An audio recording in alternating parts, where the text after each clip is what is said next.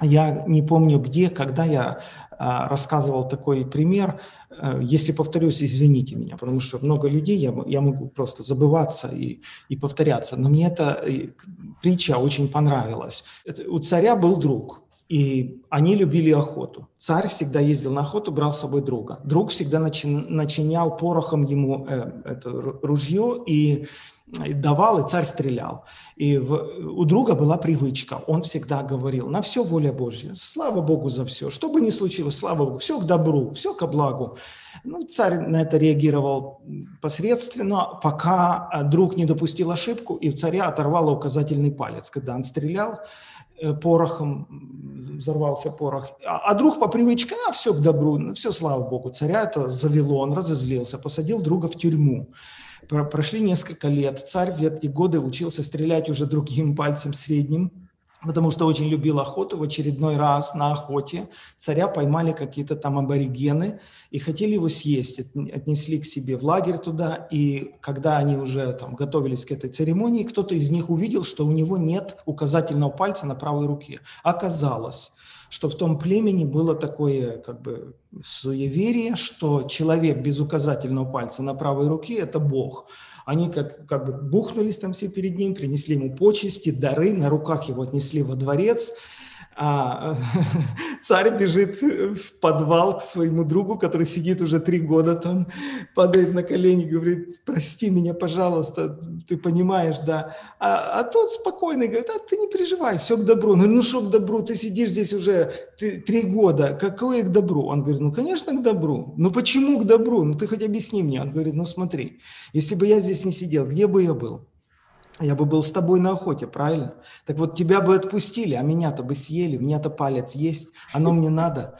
Вот, то есть получается, что а, как бы вот эта вот установка, вот это вот настроение, да, а, оно свойственно только верующему человеку. Это действительно какая-то позиция внутренняя, серьезно.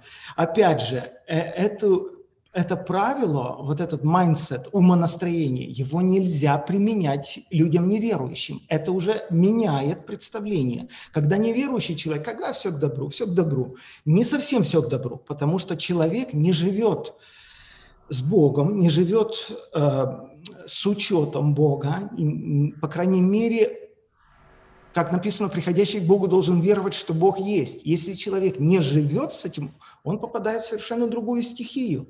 Над ним может и дьявол поиздеваться, и обстоятельства, и бесы разные. А, вот потому это правило не, не, неправильно применять к любой ситуации. Или, например, человек явно нарушил скорость, явно нарушил правила дорожного движения, наказан, а все к добру. Не согласен. Не согласен. Вот. Если же человек, по крайней мере, старается перед Богом, по крайней мере, он пытается, а, и что-то случается, особенно не по его вине, просто случилось, вот как этот коронавирус случился, да, что ты можешь поменять в этом всем? Ничего. Вот, потому вот в таких случаях я действительно верю, что все к добру. Все, абсолютно все к добру. Вот как Иосиф не может ничего поменять, его продают братья, и все дальше колесо закрутилось. А что он может поменять? Если бы у Иосифа не было веры, что Бог надзирает над его обстоятельствами, что это все к добру, он бы был постоянно злым. И я говорил, первое, что бы он сделал, когда стал премьер-министром, нашел бы своих братьев, особенно Иуду, он бы его задушил сам. Потому что Иуда испортил ему всю жизнь. Иуда испортил ему всю молодость. Но человек так не понимал. Человек действительно понимал, что да, есть Иуда, да, есть вот эта зависть, но есть еще и Бог.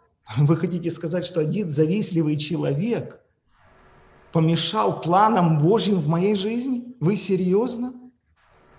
Один какой-то жалкий, завистливый человек имеет столько силы и власти поменять Божьим планом в моей жизни?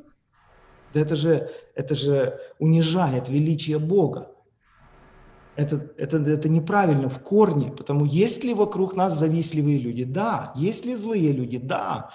Причиняют ли они нам страдания или боль? Да. Да, причиняют. Нам больно, да, но это нисколько не значит, что Бог потерял возможность управлять моей жизнью.